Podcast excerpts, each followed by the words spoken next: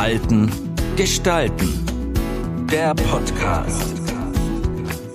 Ziele erreichen mit Winfried Neun. Thema heute. Wer hat Angst vor Corona? Die Psychologie der Epidemieangst. Was passiert denn da mit uns? Eine erschütternde Schlagzeile nach der anderen verbreitet sich in den Medien. Die Angst vor einer Epidemie wird immer größer und Hamsterkäufe zur täglichen Realität. Was passiert da gerade mit uns? Ja, es ist schon ganz kritische Situationen, die wir hier im Moment erleben. Und zwar kritische Situationen nicht nur des Faktums wegen, nämlich dass eben mit Corona eine Epidemie ausgebrochen ist, Hoffentlich keine Pandemie, man weiß es aber noch nicht genau. Aber vor allem, was noch viel, viel schlimmer ist, äh, ist das, was in unserem Kopf dabei abgeht. Wie ihr vielleicht hört, äh, bin ich selber etwas verschnupft, bin also selber etwas erkältet. Und natürlich verfällt man dann sofort in eine gewisse panische Angst. Ja, habe ich jetzt vielleicht auch Corona? Bin ich vielleicht auch angesteckt worden? Ein Gefühl, das jeder kennt, der in den letzten Wochen oder aber Tagen äh, mit einem Schnupfen oder einer kleinen Erkältung, wie ich, äh, zu kämpfen hat. Was passiert denn da? Es passiert Folgendes, was für unser Gehirn sehr typisch ist.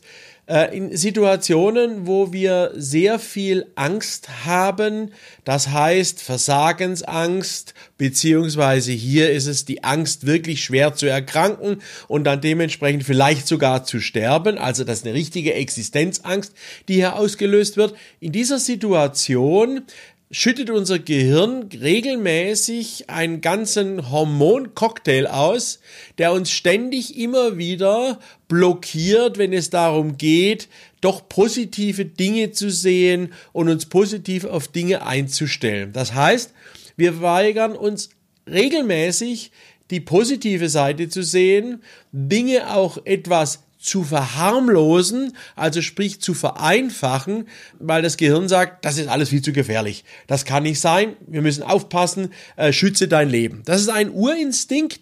Den hat unser Gehirn schon vor vielen, vielen Tausenden von Jahren entwickelt, weil er wichtig war für das Überleben der Spezies des Homo sapiens, denn der Homo sapiens war ja in früheren Jahren, wir reden hier von 20, 30.000 Jahren, in unserer Lebensexistenz war er ja permanent Risiken, Gefahren und Krankheiten ausgesetzt. Er hat ja ein reduziertes Immunsystem, was er dazu geführt hat, dass er eben entsprechende äh, Kleidungen, entsprechende Temperaturen selber erzeugen musste. Er hat ja keinerlei Behaarungen gehabt mehr, wie wir heute ja auch haben zumindest die meisten, und damit entsprechend keine Möglichkeiten eines Wärmeschutzes hat. Also von daher ist all das zurückzuführen auf einen evolutionären Prozess, der eben im Gehirn dann dazu führt, dass jede Art von Bedrohung, die entstehen kann, dazu führt, dass wir in negative Affekte verfallen und uns quasi in negative Affekte auch suhlen und verlieben. Also wir ziehen die an, wir reden das alles auch noch schlechter, als es in Wirklichkeit ist. Warum sind wir denn so anfällig für diese negativen Affekte? Nun, der Grund, warum wir so anfällig für diese negativen Affekte sind, ist nicht nur dieser Schutzmechanismus, den ich zuvor beschrieben habe, sondern es ist auch eine Art Selbstsuggestion, Selbstmanipulation, indem wir versuchen, über diese negativen Affekte ein Problem besser zu erkennen und besser zu verstehen. Warum ist das so? Ganz einfach, unser Gehirn produziert, wie gesagt, ein Hormoncocktail, der dazu führt, dass wir diese negativen Affekte, A- genannt, ganz stark in uns spüren. Wir fangen an zu grübeln und Grübler oder Grübelsituationen haben den Vorteil, dass man Unstimmigkeiten, Schwierigkeiten, Ungenauigkeiten, Dinge, die man am Anfang nicht so richtig verstehen kann, besser erkennen kann. Denn diese negativen Affekte sorgen für eine Fokussierung auf das Thema. Also wir nehmen dieses Thema in einem größeren Fokus, in einem intensiveren Fokus wahr und damit natürlich auch wie unter Mikroskop in mehreren kleineren Detailpunkten. Und diese Detailpunkte, die wir dort dann sehen, erlauben uns das ein oder andere an Zusammenhängen neu zu verstehen und neu auch zu begreifen. Und wenn wir dann das verstanden haben, dann tritt automatisch wieder eine Einschränkung dieser negativen Affekte ein. Das heißt, wir beruhigen uns, weil wir eben die Dinge genau im Detail verstehen. Was zeichnet denn die aktuelle Situation mit dem Coronavirus besonders aus? Dass wir eben diese Details nicht erkennen können. Wir wissen nicht, wie wir diesem Virus begegnen sollen. Wir wissen nicht richtig, wie dieser Virus übertragen wird. Die politischen Instanzen bemühen sich zwar, die Lösung herbeizuführen, aber wissen selber auch nicht so genau, wie es geht. Äh, die Mediziner sind am Forschen, sind aber trotzdem noch nicht so weit, dass sie eine Lösung haben. Also all das, wo wir das Mikroskop hinhalten und versuchen im Detail zu verstehen, bekommen wir keine Antwort. Wir sehen die Antwort nicht. Wir bekommen die Antwort nicht so transportiert und auch bei uns im Bewusstsein verstanden zu bekommen, dass wir daraus Beruhigung ableiten können. Beruhigung können wir nur dann ableiten, wenn wir den Überblick wieder haben, wenn wir die Zusammenhänge verstehen. Also ganz einfach, wie wird Corona weitergegeben? Wie lange lebt dieser Virus an dem Türklinke des Rathauses oder aber im Büro an dem Stuhl oder der Tastatur oder wie auch immer.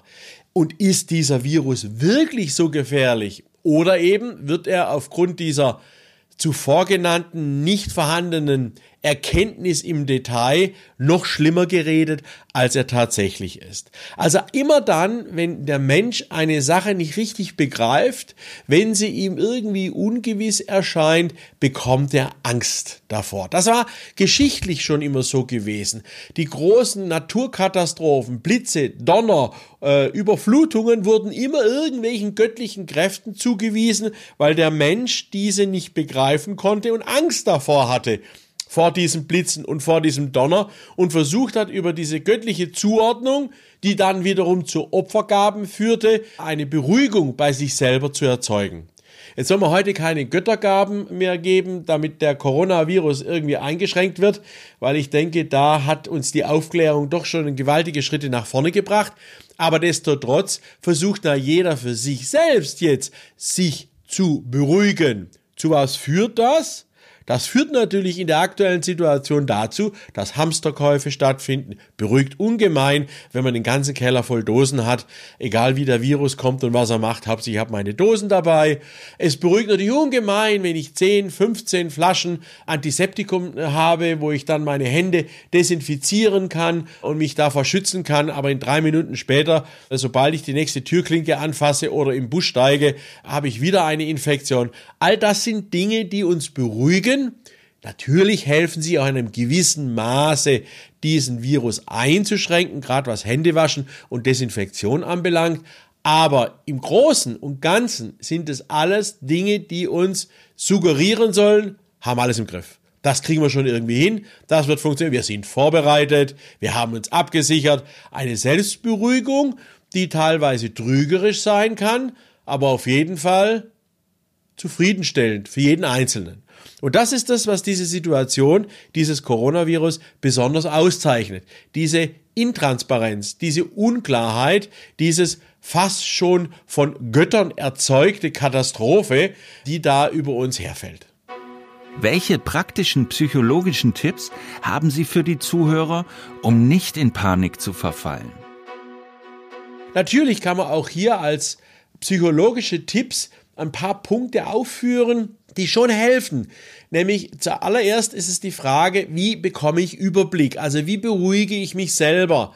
Natürlich kann man dies über Hamsterkäufe und etc. auch realisieren, aber das wird nicht die Wirkung haben, wie wenn man zum Beispiel hingeht und sagt, ich verfolge jetzt einfach regelmäßig einen Fachkanal. Ich betone einen Fachkanal, also nicht das, was äh, populistisch verbreitet wird in bestimmten Medien, sondern wirkliche Fachjournale, die sich mit diesem Thema auseinandersetzen oder Google regelmäßig über die aktuelle Situation, so dass ich immer wieder weiß, was wo wie passiert und was wo sich wie entwickelt.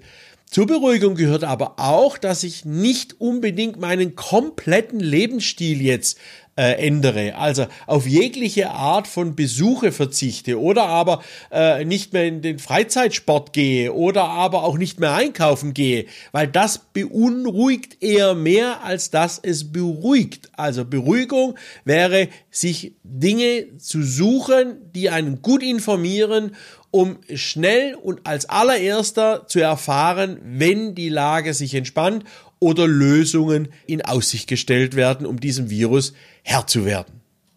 Der zweite Tipp ist, aus psychologischer Sicht, immer versuchen, die ganze Situation zu relativieren.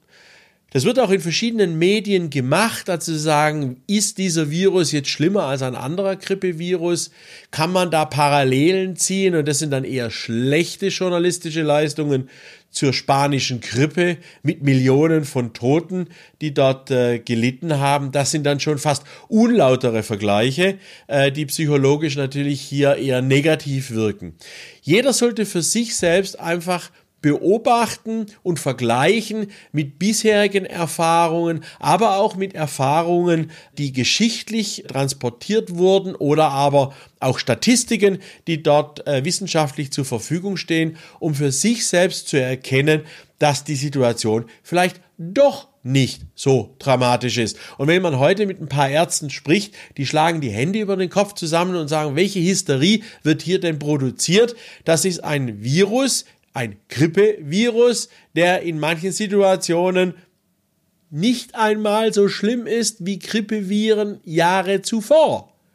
Aber eben diese Undurchsichtigkeit verunsichert uns. Also Überblick verschaffen, Tipp 1. Tipp Nummer 2, vergleichen mit ähnlichen Situationen oder ähnlichen Gegebenheiten.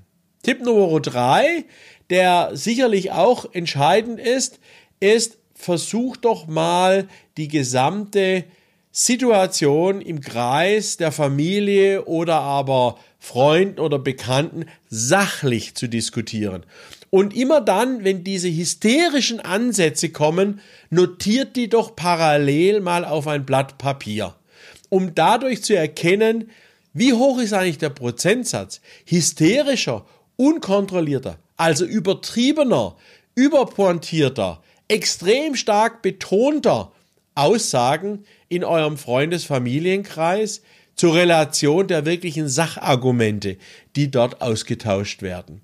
Sehr oft wird man dann leider feststellen müssen, dass ein Drittel Sachargumente sind und zwei Drittel hysterische Aussagen, die eher emotionalisieren, also irgendwo uns verunsichern, als dass sie uns Sicherheit geben und beruhigen. Wer das erkannt hat, relativiert automatisch die Aussagen seines Umfeldes und setzt sich so einer Selbstberuhigungskapsel aus, äh, die extrem positiv wirken kann. Ich wünsche euch viel Spaß bei der Realisierung und äh, uns allen eine gesunde Zukunft.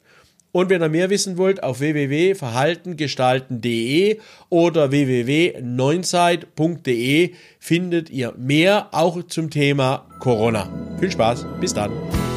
Das war Verhalten gestalten, der Podcast für Innovation, Führung, Resilienz und Digitalisierung. Weitere Informationen zu diesen Themen und zu Winfried Neun finden Sie im neuen Zeitmagazin und auf der Website verhaltengestalten.de.